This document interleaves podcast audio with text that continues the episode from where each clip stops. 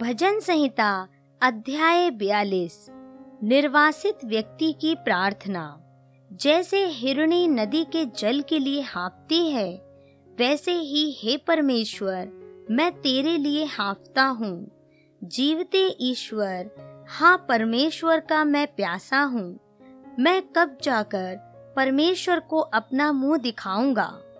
मेरे आंसू दिन और रात मेरा आहार हुए हैं, और लोग दिन भर मुझसे कहते रहते हैं, तेरा परमेश्वर कहाँ है? यह स्मरण करके मेरा प्राण शोकित हो जाता है कि मैं कैसे भीड़ के संग जाया करता था। मैं जय जयकार और धन्यवाद के साथ उत्सव करने वाली भीड़ के बीच में परमेश्वर के भवन को धीरे धीरे जाया करता था। हे मेरे प्राण, तू क्यों गिरा जाता है?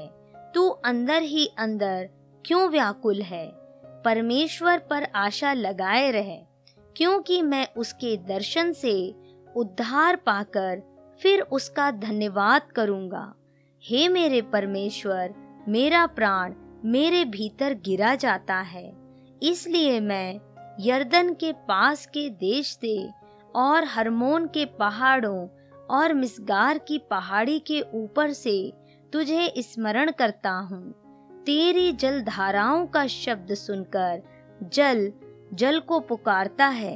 तेरी सारी तरंगों और लहरों में मैं डूब गया हूँ, तो भी दिन को यहोवा अपनी शक्ति और करुणा प्रकट करेगा, और रात को भी मैं उसका गीत गाऊंगा और अपने जीवन दाता ईश्वर से प्रार्थना करूंगा।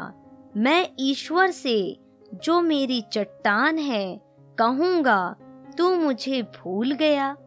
मैं शत्रु के अंधेर के मारे क्यों शोक का पहरावा पहने हुए चलता फिरता हूँ?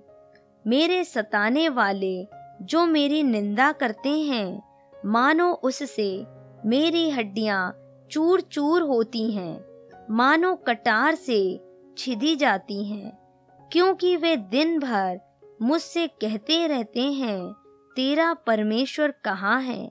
हे मेरे प्राण, तू क्यों गिरा जाता है?